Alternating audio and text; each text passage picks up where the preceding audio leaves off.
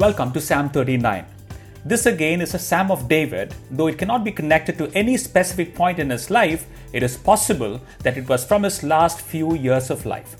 But it is very clear that David is being disciplined by God. Verses 10 David says, Remove your plague from me, for I am consumed by the blow of your hand. Now, just to clarify it again, does God punish us for our sins? No. The punishment for our sins are taken upon by Christ on the cross. God's punishing anger is deflected at the cross of Calvary, but what may still come our way is not his punishing anger, but his disciplining anger, which of course has a positive and loving purpose. In fact, in Hebrews chapter 12, 5 to 11, the author writes, My son, do not make light of the Lord's discipline, and do not lose heart when he rebukes you, because the Lord disciplines the one he loves, and he chastens everyone he accepts as his son. But also remember, sin has its consequences. David's life is a classical example, isn't it? God forgives him, and yet the ripple effect of sin spirals down through his generation. Now, here David is under God's disciplining anger and he's being corrected by God. But may I say, when one is being corrected by God, it is perhaps the most baffling experience of life. And here is a poem that is anonymous, but this is so good and it's so appropriate in the context of our study today. It says, When God wants to drill a man and thrill a man and skill a man, and when God wants to mold a man to play his noblest part, when he earns with all his heart to create so great and bold a man that all the world shall be amazed, watch his method and watch his ways.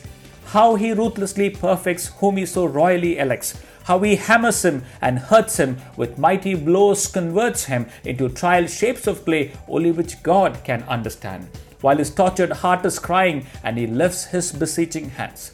How God bends but never breaks when his good he undertakes how he uses whom he chooses, and with every purpose fuses him, by every act induces him to try his splendor out.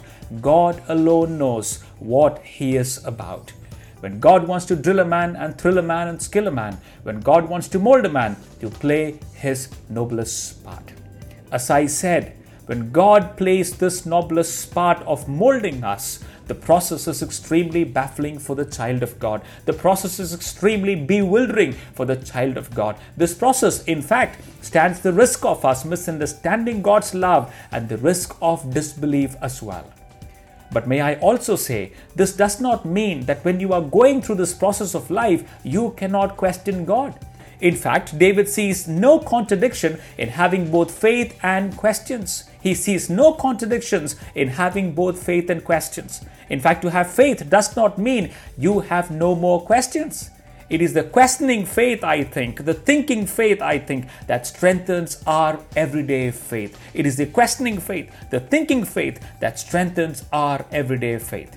But here David says, Although I am so aching to talk about my suffering and my questions of faith, I will not, I will not in the presence of the wicked. Because if I do so, they will misunderstand my loyalty to God. They will misquote me and think that I am criticizing God, and for their sake, I will keep my mouth shut.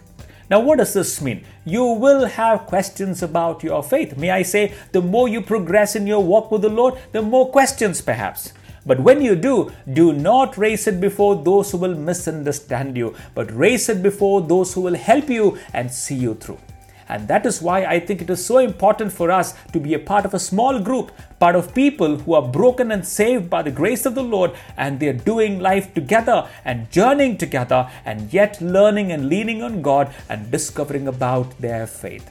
For David here, he raises his questions before God. He would not speak his fears and doubts before the wicked, but he would pour them out before the Lord himself.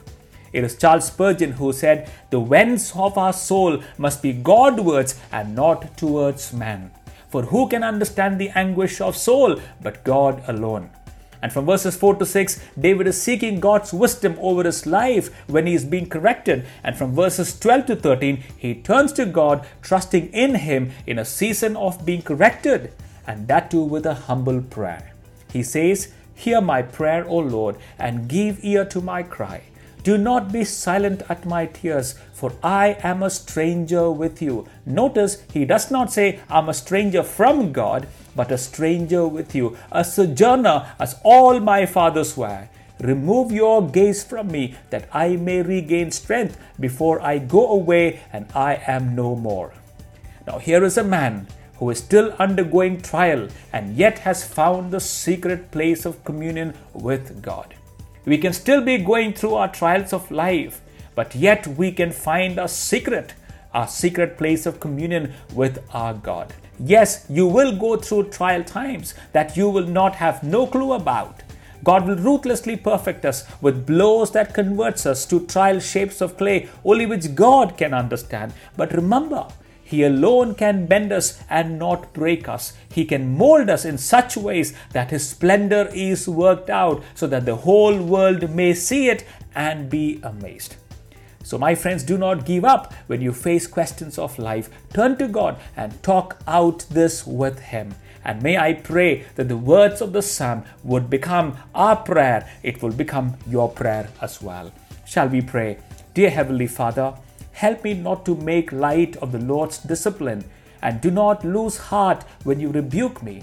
Because I'm told in Hebrews that the Lord disciplines the one he loves and he chastens everyone he accepts as his son.